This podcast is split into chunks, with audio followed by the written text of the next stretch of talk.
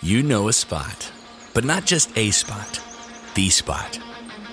Actually, with the all new Nissan Frontier, you know a bunch of them.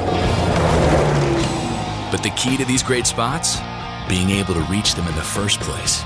Your spot is out there. Find your frontier in the all new 2022 Nissan Frontier with standard 310 horsepower, advanced tech, and 281 pound foot of torque.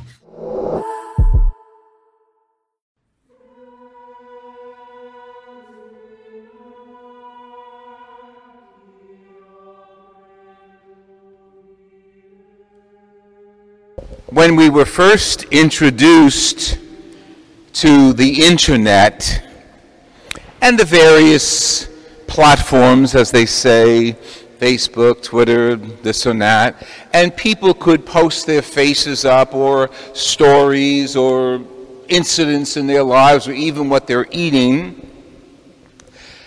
We were warned by the professionals remember, whatever you put up lasts forever. Now, of course, we don't know what that means, but some of our young people have found out what that means, and some uh, mature adults have found out what that means. Once it's up, people see it forever. Once it's up and posted, anywhere around the world, someone can find it.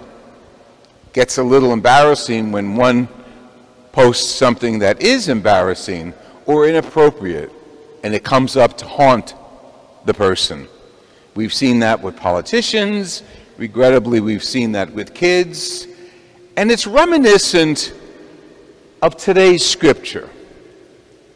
What gets posted, what gets written, lasts forever. This story of Abraham is part of the oral tradition of the Hebrews, very significant. If we had a date Abraham, 1850 BC. That's when he left his area of Ur, Mesopotamia, and traveled toward the land of promise, always inspired by God. Wasn't there, so there are various ways you can interpret how he heard God. Did he hear it in his ears, in his heart, in his prayers? The voice of God come? I, I don't know. But the tradition became so strong in the lives of the Jews that they passed it on for centuries, knowing that what was written by those who first started writing these stories would last forever. And of course, those stories had to be passed on orally until they were actually written down, and we give that to the credit of Solomon with the temple, trying to bring all the oral traditions together around the year 1000. So, for a thousand years, these traditions weren't written, but they were alive. And they were passed down and passed down and passed down to the point where now we know what was written will last forever. So we have a story of this Abraham character. He's called the father of our faith, father of the Judeo Christian tradition.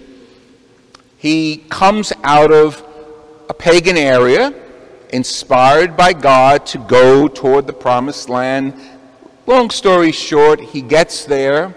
Now he's an old man. He and his wife Sarah have no children. Not a good description of a family in those days. To be without a child in those days meant something was wrong. You hurt God, you offended God, you did something incorrect. So it was looked upon almost like a burden. Without kids, you don't pass your heritage on, and all the logic that goes with that. So finally, again, long story short, God promises him a kid. And in their old age, Sarah and Abraham conceive and bear a child, and they name him Smiley, Isaac. Go back to the scriptures, you'll find out why. So they name the kid Isaac, and they're proud of him. Just think, Abraham knows that this is going to be my inheritance. This kid's going to bring my name into the future. And I depend on this kid and his family to be. Well, push comes to shove. Maybe it's all of us do this, but God maybe question himself. God forbid, excuse me if that wasn't the case. But God questions the faith that Abraham had in God, the faith and the trust that Abraham had in God. And there we can identify. We can identify with Abraham. How much do we really trust God? How much do we really put our whole heart and soul behind God when we pray to Him? Do we really believe He hears us and answers us? Okay. So to test that, and that's how the scriptures formulate it, he says to Abraham, uh, Abraham, you, you, know that great kid you have, Isaac? Yeah. Th- that wonderful kid that you couldn't wait to have with Sarah? Yeah. He's the, the joy of your life? Yeah. The only son you have? Yeah. I want him back. I want him back as a sacrifice. And he does that. He prepares to bring his kid to the mountain that God pointed out as a sacrifice. Little background. During that time in history, child sacrifice was common. Life sacrifice were common. This behavior changes that whole philosophy and theology regarding the Jewish practice of immolation of a son or daughter, of a child, of the firstborn. It changes after this. The Hebrews no longer will practice sacrifice of a child. But the pagans did, and there were sometimes in the course of Jewish history that some of the kings who weren't too stable also practiced it. Great disgrace on the Jewish people. So, okay, Abraham says to God, okay, you say so, here I am. And he brings the kid to the mountain, lays out the wood, and as he's ready to sacrifice the kid, destroy the kid, the love of his life besides his wife, the angel of the Lord stops him and says, Nah, stop. Now God knows how much you love him. Wouldn't you love that? Wouldn't you love to hear God knows how much you love him, how much you trust him. Well, well, when we live a life of faith and we practice it, we may not hear it in our ears, but we definitely hear it in our hearts and in our prayer. So as a result, the kid is not sacrificed. They sacrifice an animal, and the, and the gift to God is consumed as an animal, no longer human sacrifice. Now, when the scriptures of the New Testament are written, huh, could you imagine the authors remembering that? And don't forget, the scriptures of the Gospels were written after the Gospel, after the history happened. And the authors go back to this sacred event in their Judeo Christian history. And, and Mark is so thrilled that he's able to capture the past and present it to the present. He doesn't go to the cross yet. That will come in Mark's gospel. But he stops on another mountain, a mountain to which Jesus brings Peter, James, and John, his three best buddies, we think. And there the unbelievable happens. He's transfigured before them. There's no word that captures it. There's no word that really can capture what happened. His face was as bright as the sun. His clothes became whiter than any bleacher could make them. And things were like outstanding. Could you just imagine? Peter, James, and John were shaking in their boots. And Peter says, Oh, I'm glad we're here because as he's talking, he realizes Jesus is talking to someone else. He's talking to Elijah, the great prophet who will usher in the second coming. He's, he's talking to Moses, the founder of their faith, the covenant. I mean, he must have been out of his mind realizing this is Moses and Elijah who died centuries ago, and Jesus is chatting with them. Think of what goes on inside the hearts of the disciples. And, and the author says they didn't know what they were talking about. They were so frightened. But he says, I'm glad I'm here, Peter says. Peter always speaks up for you and me. You know, he shoots from the hip. And it's not always straightforward and not always clear, but he speaks from the hip. I'm so glad we're here, Jesus. I'm going to set up a booth for you and Elijah and Moses. And they'll have this great picnic on the mountainside. He hardly knew what he was saying. And the, and the, and the summation of it God speaking to you and to me. This is my beloved son. This is the one, not Isaac from the Old Testament. This is not the one that I spared before Abraham was going to sacrifice him. This is my son the Son of the Creator. This is my beloved Son, and I am pleased with him, and I want you to listen to him. Mark had to write that down. He couldn't let that go. He had to write that down so today in 2021 you and I could hear that because once it was written, it will never end. It will never go out of Scripture until God returns in glory. He wrote that for you and me. And the church presents it during the season of Lent because in various ways we are encouraged to do more prayer, do more fasting, do more giving to the poor.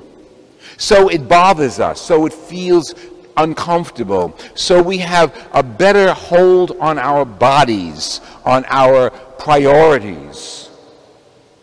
Everybody wants to achieve and gain, and I shouldn't say everyone, but most people, that's, that's the whole reason. Kids go to school and educated, hopefully to serve the community, but so often I want to make more money. I want to make more money than my father did, etc., etc. Priorities. And this act today shows where our priorities should be as God gives us His Son and says, I'm well pleased with this guy. I, I, want you to listen to him. I want you to remember when he washes the feet of his disciples. I want you to remember when he touches the leper. I want you to remember when he forgives. I want you to remember when he loses the concept of prejudice and doesn't care who he's speaking to. I want you to listen to this kid. I am well pleased with him.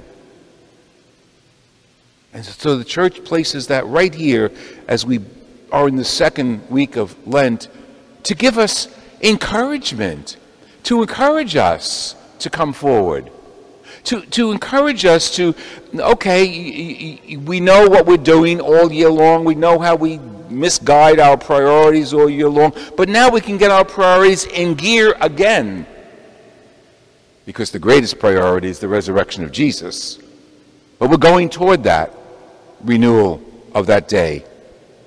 But now sometimes as we give to the poor and spend more time in prayer and remember ourselves in a way that gives us dignity and we abstain from certain behaviors and certain things, now we're waiting to hear from God Himself saying,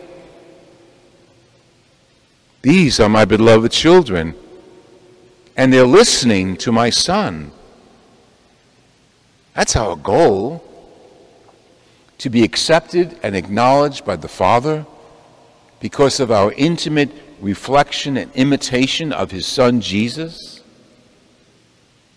So when Jesus is transfigured before those apostles, th- think, think of the effect of it. They were able to live and die for him because he's just not another rabbi.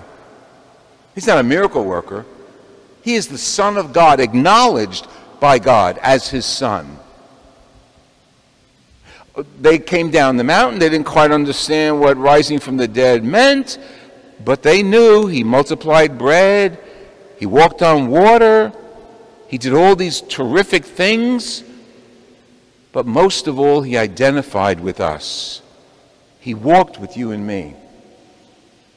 And we remember it clearly as we pause and realize we're not called to imitate the suffering Jesus, we're called to imitate the resurrected Lord who suffered for you and for me. He suffered for love. He gave himself 2,000%. He gave himself forever for you and me. On the sacrifice of the cross, the mountain Golgotha, the altar, the cross, the sacrifice, the Lamb of God, the Son of God. And the Father accepts him back and gives him what no person can give any of us life eternal, resurrection.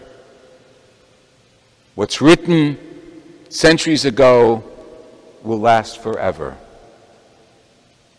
How are we going to add to that story? How can each one of us put our own twist and addition to that story? It's going to last forever. And people will read about you in centuries to come until Jesus returns in glory. Wouldn't it be great in our prayer if we heard from God? You are my beloved daughter. You are my beloved son, in whom I am well pleased.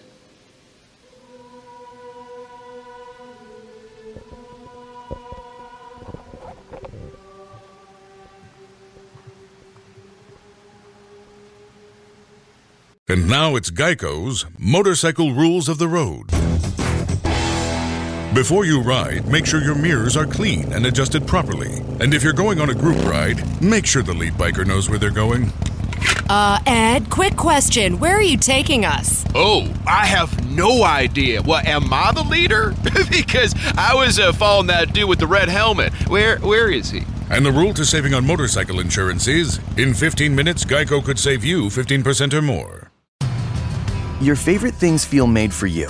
Your education should too. University of Maryland Global Campus, formerly University of Maryland University College, was made to serve the military and working adults like you.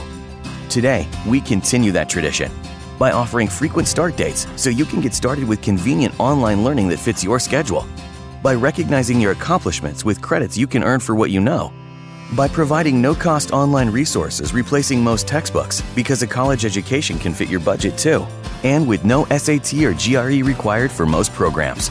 University of Maryland Global Campus, made for you. Last year, we awarded more than $15 million in scholarships to qualified students, including community college students, service members, veterans, and working adults just like you. Discover how we can make your education and your goals for the future a reality. Visit us at umgc.edu. That's umgc.edu. Certified to operate in Virginia by SCHEV.